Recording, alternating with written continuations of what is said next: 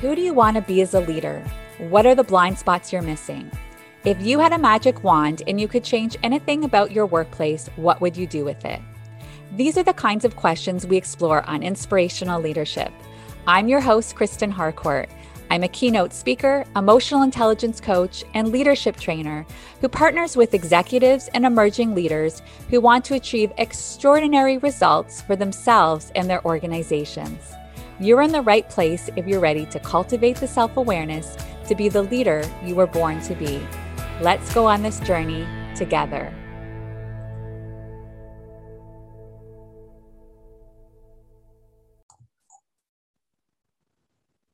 Welcome to Inspirational Leadership. I'm your host, Kristen Harcourt, and I'm excited for another wonderful, wonderful guest. And today I'm going to be speaking with Mary Beth Hyland, and she is an author, speaker, and award winning company culture expert. She's the founder and chief visionary, love that name, of Spark Vision. And she has a new book that just came out. And all of you who have been regulars on the show, you know I'm going to love the name of this book. So I'm showing it up here for people that are watching on video. The book is called Permission to Be Human A Conscious Leader's Guide to Creating a Values Driven Culture. Welcome to the show, Mary Beth. Such a gift to be here with you and your community. Thank you. Uh, you're so welcome. I'm really excited to dive into this conversation. There's there's so much I'd, I'd like to chat with you about. And as a starting point, I would love to hear before we get into the book and permission to be human, because I'm I'm excited to help everyone understand what that means. But tell me a little bit around what got you to this place you're at right now and and and getting into the work that you're currently doing. I'd love to hear a bit more about your story. Yeah.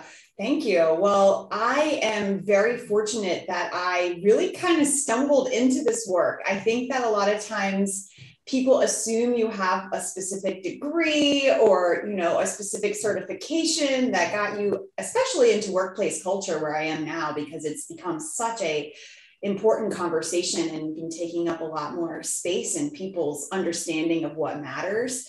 Um, but really, it was an experience where prior to starting my company, Spark Vision, six years ago, I had the privilege of leading a young professionals program at United Way, which is a nonprofit organization. So I was part of the local chapter here in Baltimore, Maryland. Um, but it's a part of a global network. It happens to be the largest nonprofit in the world. And so when I was there, I got this amazing opportunity to take over the Young Professionals program that had checked all the right boxes as far as great website, great marketing collateral, right? All the bells and whistles were checked off as far as the appearances were concerned. But there weren't, there wasn't engagement. There were not people coming. There weren't people coming back over and over again. Um, people were there because their boss told them they needed to be there, not because they wanted to. And so I had the wonderful opportunity of being able to take over the leadership and meet people where they were to understand how could we create a culture, an experience, a community where people wanted to be and that we were really activating our shared values together. So within a year, the membership quadrupled, and within a year and a half, it became the best practice model for all young professional engagement for the entire world for United Way. So it was really like shocking, right? It was one of these like, whoa, how is that possible that I've been doing this for such a short period of time and it's getting this global recognition? Um, but then at the same time, it was a really beautiful understanding in myself that what I was doing was actually a superpower. There was a lot of gifts involved in how do you create a culture that reflects your values? How do you bring people together through those shared beliefs? How do you empower people to be a part of something bigger than themselves? And those seemed pretty intuitive to me in my work and my processes. And so it was awesome to start getting calls from all over the world with people asking me, how could they replicate that? How could they do that? And so that was when I became a, a, quote unquote consultant, right, within the system of teaching people how to create environments and cultures where people could thrive. And then it got to a point where I was getting so many people asking for this type of support that I thought, if this one organization needs this much, how many more organizations in the world need this much support right? If i'm just doing this as an as an entrepreneur. And so it was a really exciting process to be able to step out on my own.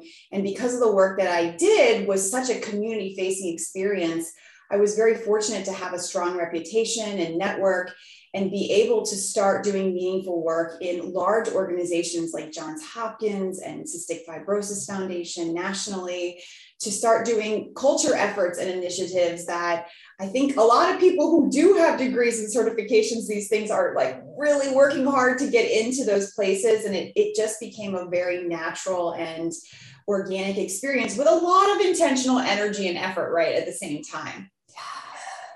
Wow. I, I mean, of course, you know, I'm going to want to dig in a little bit with this particular situation that got you into this with the, the, the culture change, because, you know, I know there are going to be leaders who are listening today and they're going to say, well, we want this for our organization. They do, they want it, but they're not going about doing it the right way, perhaps, or, um, you know, they're doing one thing that's working well, but other things that aren't working well. And so it, it sounds like this organization before they did have some challenges with engagement.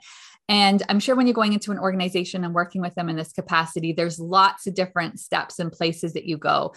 But what do you notice in terms of some of the common patterns uh, or behaviors, a way the organization is operating that are contributing to this lack of engagement and lack of alignment with values? And perhaps sometimes they haven't even defined values. But where, where's a starting place that you go with organizations when they're saying, hey mary beth we're noticing we're not really as engaged. Our, our, workforce is not as engaged as we'd like them to be and we, we we're ready for some change. We're ready that we want to do things differently. What are some of the things that you do with them? Yeah well for starters the majority of organizations that are experiencing that type of a thing disengagement right are likely in a place where they've stopped listening or they're not in a place where they're inviting people to speak up and then do something about what they heard versus be a victim of whatever that is or complain about it or say oh it's a you know fill in the blank problem. That was a big part because i came from young professional engagement. People would always say oh that's such a millennial problem versus it's a human problem, right? It's a human opportunity. It's a human experience that we can use as a starting point to have meaningful conversations and understand each other more instead of it's a it's a frustration that we're constantly just going to use as they just don't get it whatever whatever whoever you're talking about right when you know as soon as you start talk about them and in othering groups of people yeah. within the team that's the beginning of the disconnect because you are sort of putting them into a category and saying they're the problem versus saying, wow, we have so many great opportunities to listen to each other, to learn, and to come together through what we hear. So when I'm working with teams, it really depends, the process depends on whether or not they currently have core values.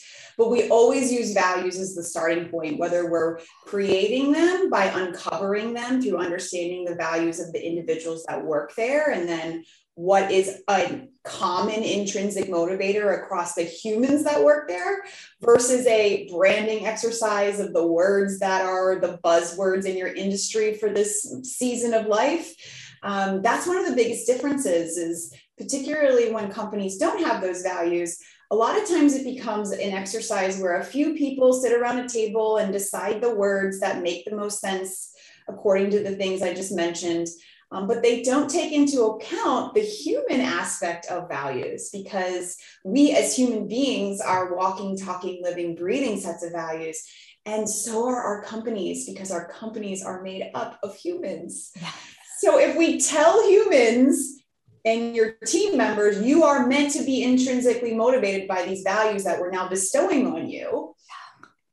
You're kind of teaching them that they're robots, right? That they're just meant to adhere to whatever is being told versus listening and creating the space to hear what actually motivates you and how does that relate to the work that we do there and how can we be intentional about bringing these values into the way we experience our work together And so it's really powerful when we go through the process of either uncovering the values to start with or looking at what your values currently are and where the behaviors are in and out of alignment of those values.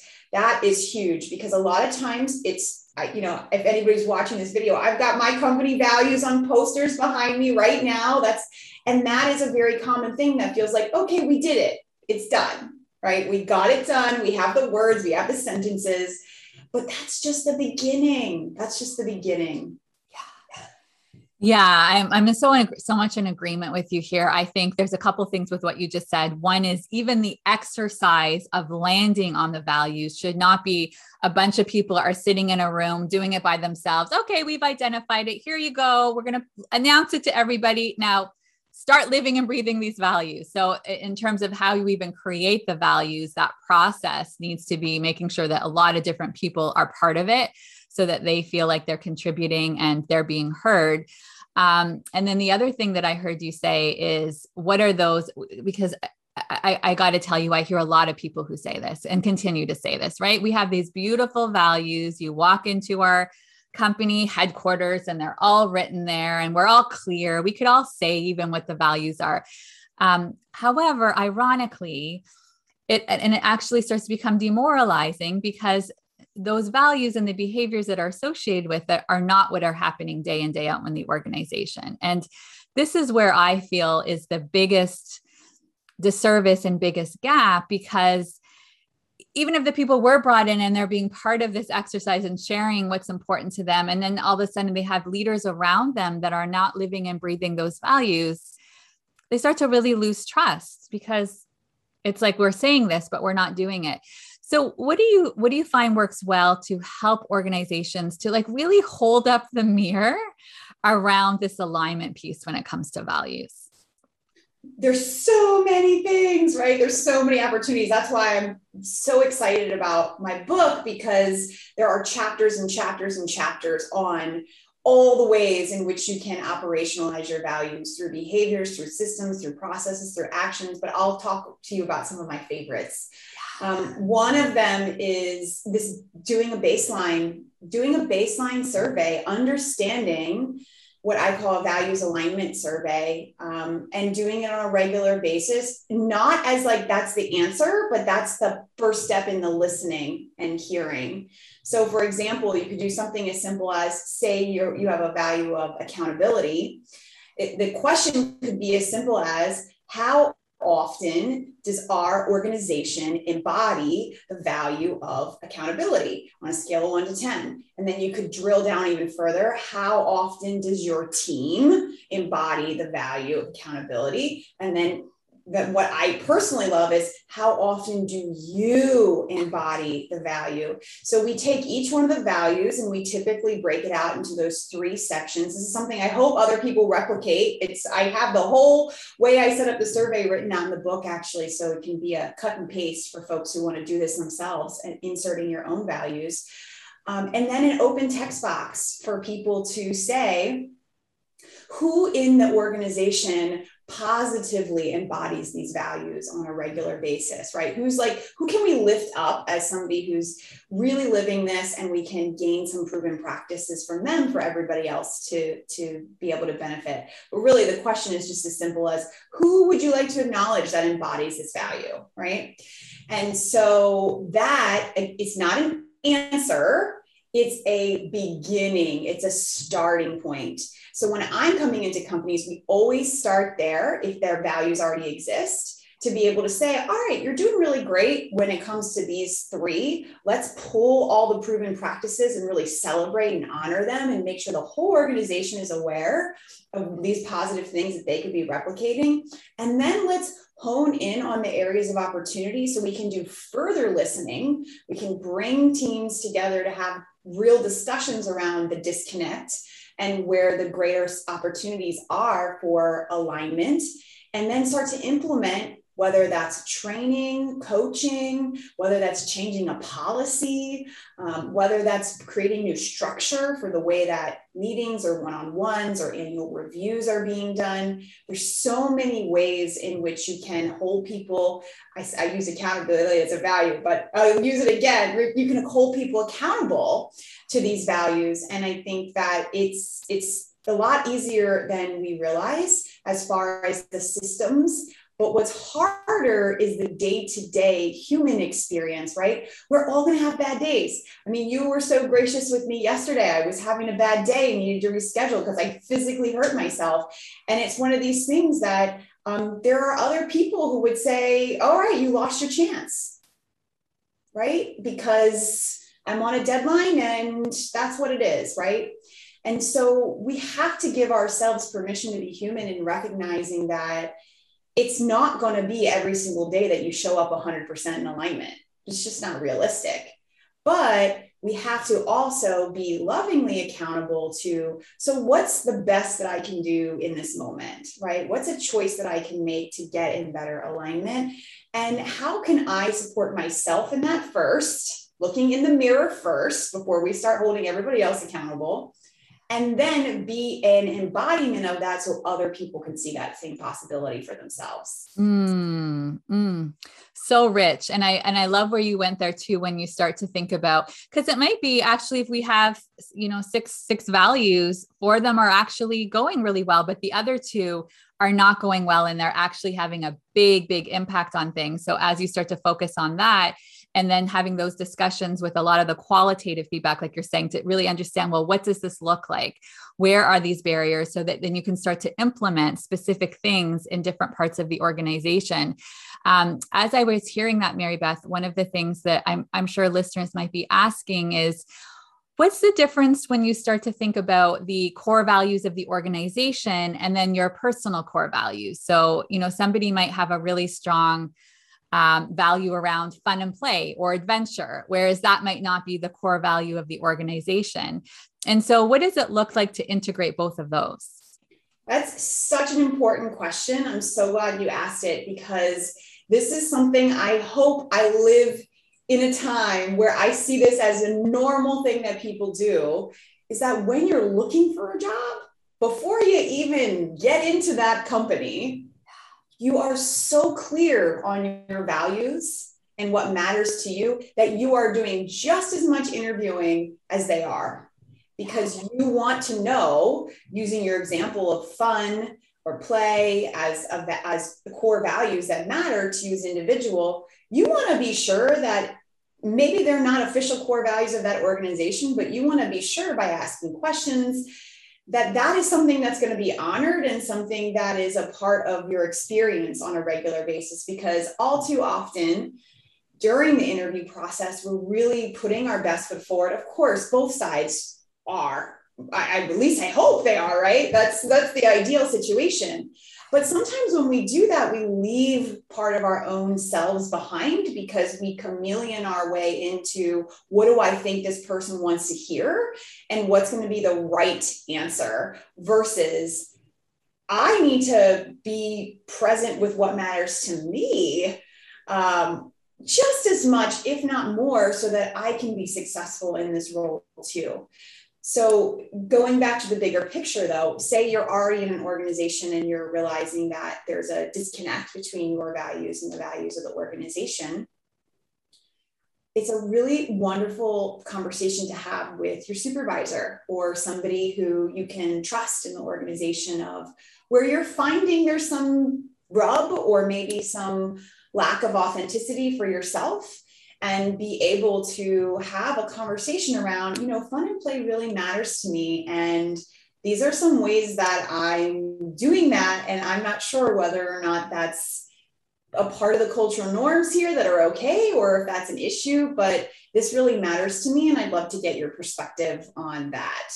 Um, most of the time, leaders are going to be really impressed that you have that level of self awareness because most people cannot articulate it. They might say, Oh, it sucks how nobody wants to play around here. Right. Or, damn, it used to be fun and now it's not fun anymore.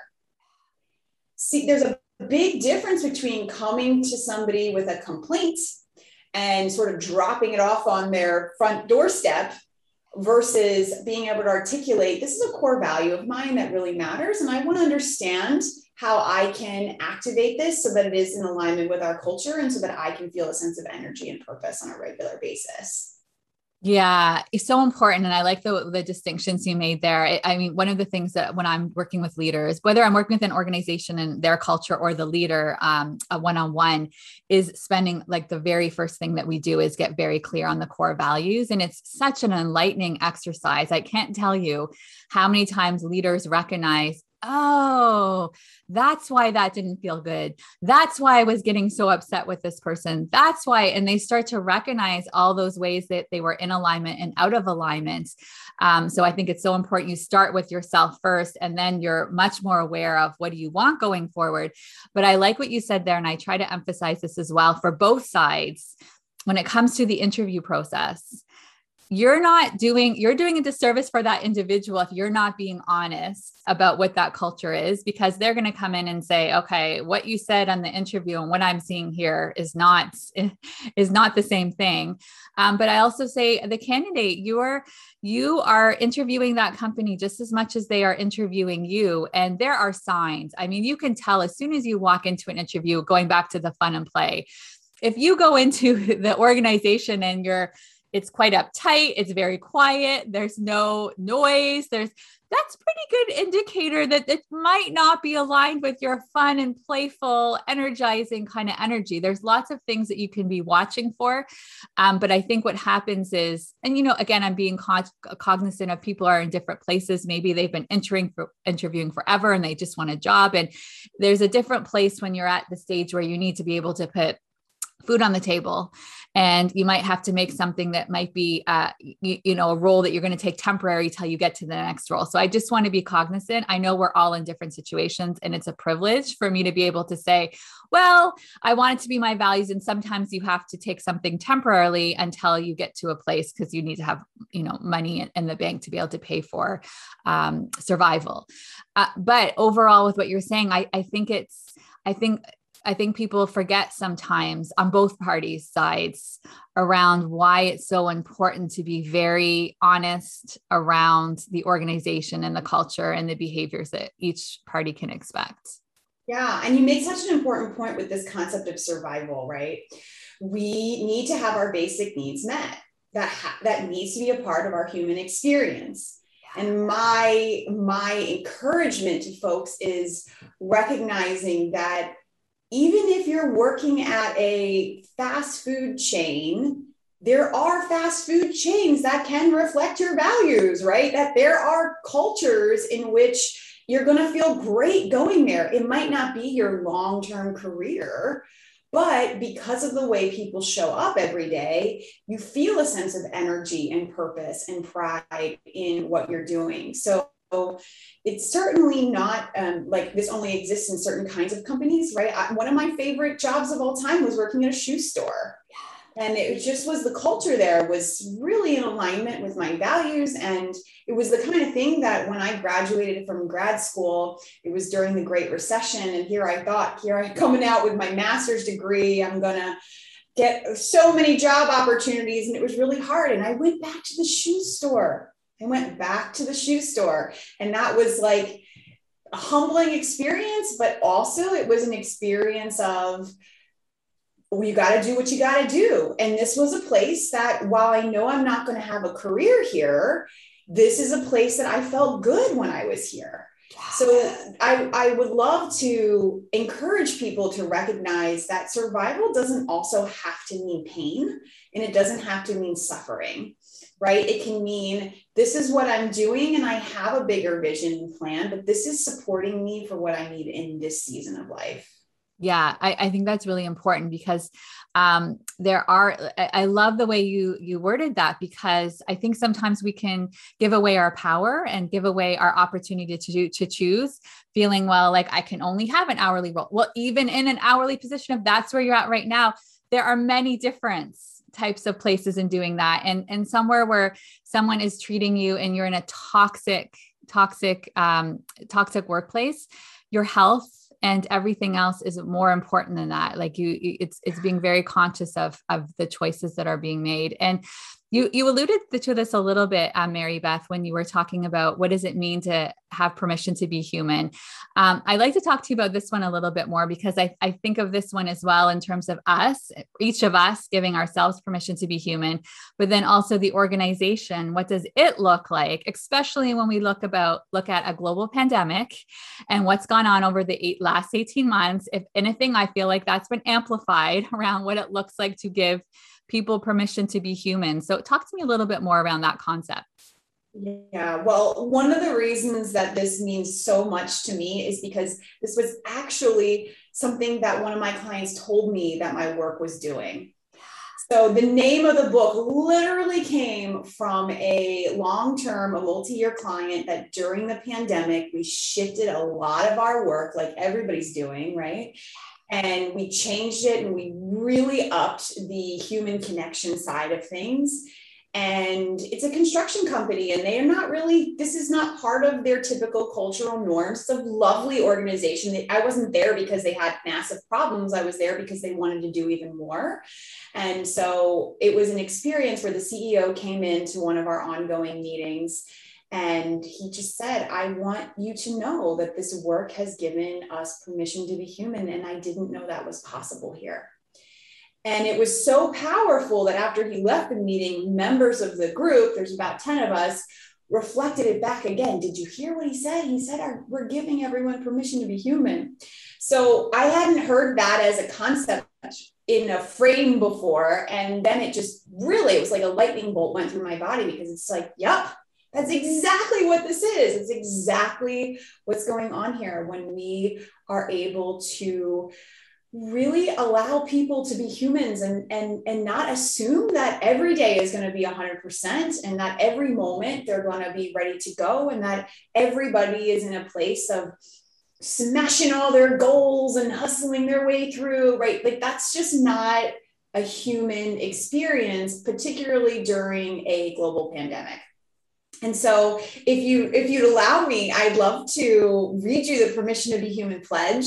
It really breaks down the aspects of what I consider to be the most important aspects of what it means to have permission to be human. And full disclosure, I'm I, I take my own medicine as much as possible. And I actually read this every morning to myself with my hand on my heart, like I used to do with the Pledge of Allegiance as a kid in school. I love so here, it. So here it is. I promise to honor what makes me perfectly imperfect. I promise to meet myself where I am, not where I want to be. I promise to suspend judgment and ignite compassion. I promise to set healthy boundaries to protect my energy. I promise to prioritize my well being by embodying my values. And in doing so, I promise to give myself and others permission to be human. Mm. Gorgeous. I love that. It's just, it sums it up so beautifully. It's because it's, and there's so much more than this too, right? Like this is a, this is a whittled down, what, what do I consider the most important concepts of this idea of permission to be human? And I think it, it really starts with meeting yourself where you are, right? Meeting people where they are and being willing to have compassion for that place it's not to say that somebody can take advantage of compassion right? There are certainly humans out there who um, will will take advantage of kindness in a way that is not serving the culture. But generally speaking when you show and give this kind of permission to be human in your workplace, you are going to get such a return on your investment. There is going to be incredible loyalty, huge levels of trust, psychological safety like you never experienced before. And in return, there will be increased productivity, engagement, profit, all those things that companies are looking for. And what's so great right now is that we are in a time where people are making big choices about where they want to be spending their time and energy. So I just saw a, a survey that went out recently from monster.com that said 95% of Americans are considering a new career. 95%. It's like that's pretty much everyone, right? And so if you are an organization that has permission to be human, those people are part of that 5% that are so grateful to be in a place where they can honor who they are as a human in this journey and not just be another cog in the wheel. Yeah, yeah. And I know you and I share this um, vision and mission um, very, very strongly. And so there might be right now a CEO listening to the podcast or a more linear thinker who feels like this is quite, there's a bit more cerebral and this feels very soft. Yet there's a part of them that's hearing this and they're saying, okay, you know, I, I hear, I hear what they're saying. I want to give this a try. I want to start I want to start implementing this a little bit. And so I, I, just got so excited when I heard that CEO that that's where it came from the permission to be human. I mean, that just, I, I can't even tell you how I just want to jump up and down. I'm so happy when I hear that because I think that's the, you know, my vision is with it's called inspirational leadership because I want more and more CEOs, and not just the CEOs, all leaders throughout the organization. I believe we're all leaders. It's um, whether we have that title or not. Um, but if we can have the CEOs at the top getting it, who can have that cascade down, and they're really creating an organization, a transformational organization in this way. To me, this doesn't just transform workplaces, this transforms the world because what they're doing in that workplace translates to how those people are showing up in their communities, with their families, with their friends, significant others. Um, so there's a CEO who's kind of like, okay, okay, I'm, I'm kind of getting on board of this a little bit. What, where do they start? Like when they start to think, okay, I, I want to start having more permission. I want our, our culture to be about more giving people permission to be human. So I know part of it is they're going on their internal journey, but what are they doing? What are they doing outwardly within the culture? I would encourage them to start talking to their direct reports about it. Begin there. Just open up the conversation. You've probably heard me say how important listening is, right? And so, not only listening to what people are saying, but being aware of their body language, being aware of their tone of voice, really tuning into your emotional intelligence to pick up the layers of information that are there in those conversations. So, if you're the kind of leader who this would be a brand new conversation, this would be not like a normal conversation that people would hear you leading, I would encourage you to start by saying, I listened to this podcast and I'm starting to think about things a little bit differently. And I'd love to get your perspective of what you think might be possible here, what might be possible in the leadership, in the way that we're showing up when it comes to this idea of giving people permission to be human. Mm, I love that and share this along with others. I mean, there might be somebody that you know that you think, oh, this could be something that could start to open up their eyes, open up their perspective. Um, I encourage you to share the podcast episode with others. Um, as we're starting to get close to wrapping up today's conversation, which I always say goes by too fast, you're all audience members. You're getting tired of hearing me say the same thing. I never want these conversations to end, but I think they're adding so much value for you. And um, but I'm curious when we're starting to think about this new hybrid work environment and we start thinking about permission to be human, I think there's a, a great opportunity here to apply some of this, um, whether it's whether it's hybrid to be honest or whether it's not. You know, connecting when we're not in the office looks a bit different. So, what are your some some of your rec- recommendations when it comes to? Because I know you talk a lot about this in terms of creating tribes and making people feel part of a community, um, whether they're it's part whether it's a hybrid, whether they're still people working remotely. Um, what are some of your recommendations there? So this is a huge, huge conversation right now too. And I, I also saw research recently that showed that 75% of workplace right now, uh, the employee side of it, they would like hybrid options, right? And they, and if they don't have that, they're going to find another place to be. And so it's really important. And it's as somebody myself, I'm, I'm really active on LinkedIn. So it's fascinating to see what people are writing about and what are the conversations that are happening from particularly larger CEOs that have a strong thought leadership following. Um, I saw one recently that was something like if you've been able to successfully continue your work from remote for the last 18 months and now you're forcing everybody back into the office, really need to ask yourself some questions about what's really going on there, right? Like, is this an ego based choice? Is this a, oh, we're locked into this uh, lease in the building and we want to make sure that we are getting our money's worth, right? Being, being aware of where is that coming from, right? How are you making your decisions? Are you making your decisions that based on your personal preference as a leader? Or are you really listening to the people who are there and understanding their circumstances? It's funny, you know, we were all very it was like how are we ever going to do this remote right for the first few months and and now most organizations have figured that out in a way that has not lost productivity, right? Actually increased engagement in some ways. And that's certainly not the case for every organization, for sure. There's there's tons of businesses that can't operate remotely. You have to come in for the work to be accomplished. But being able to continue to be flexible this is not a temporary thing. This is this is what's happening now and forever forever because people have gotten a long enough taste of what's possible when they are able to work in different settings and in different formats.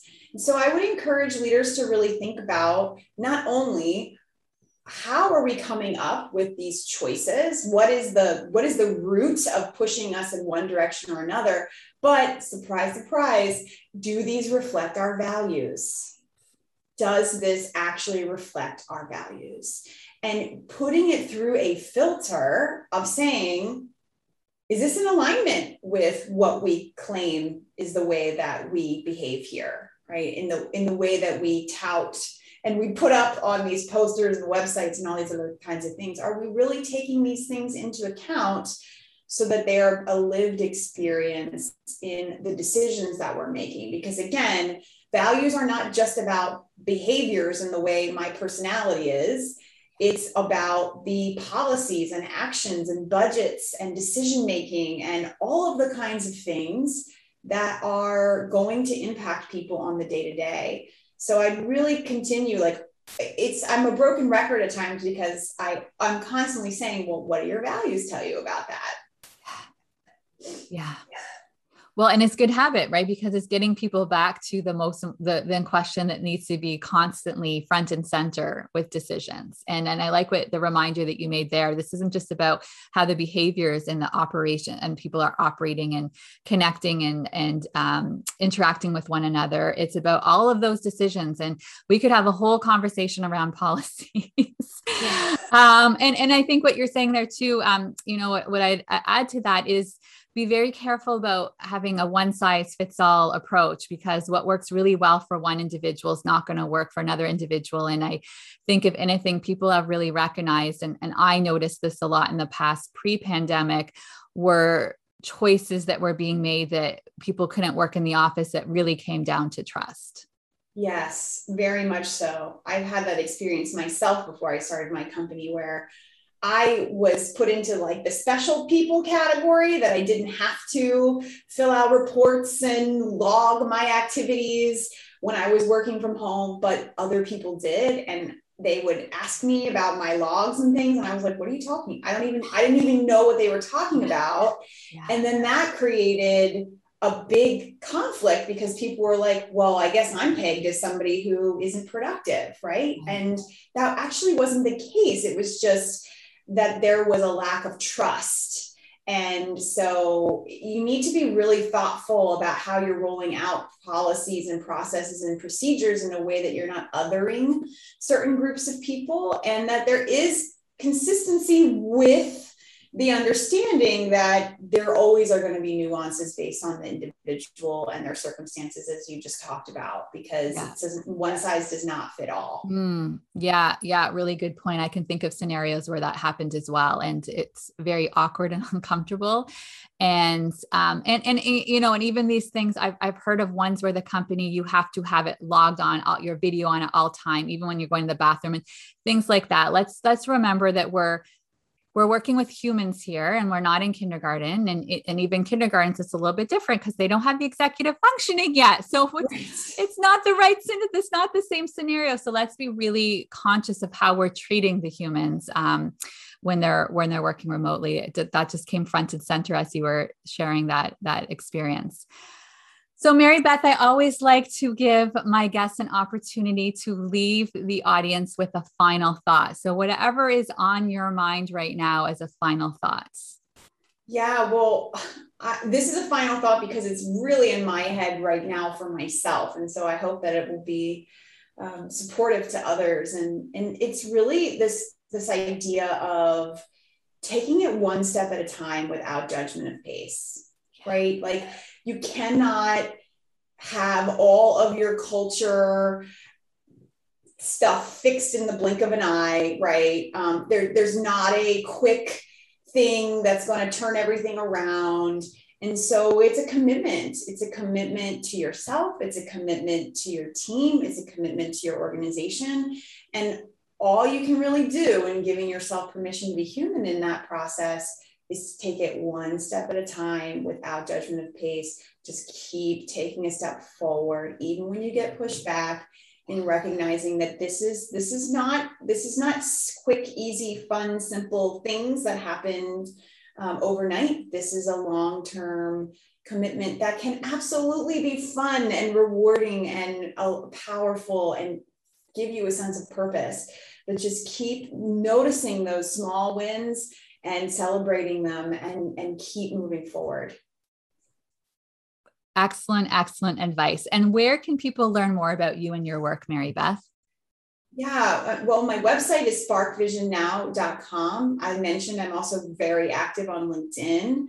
Um, and, and we've got lots of really great stuff coming up too. So if anybody's interested in, in seeing, we've got uh, pretty much monthly free online experiences for folks to be able to give themselves permission to be human. So we have all of that in our event section um, on our website. And um, for folks who are interested in the book and, and, and want to do this in their companies, right? You were saying, what could a leader do to start? We're doing book clubs with lots of teams right now because they don't have the language yet, they don't have the framework yet, and this gives a common spot to start. So um, for anybody who may be interested in, in doing that further, I, we have that information on our website too.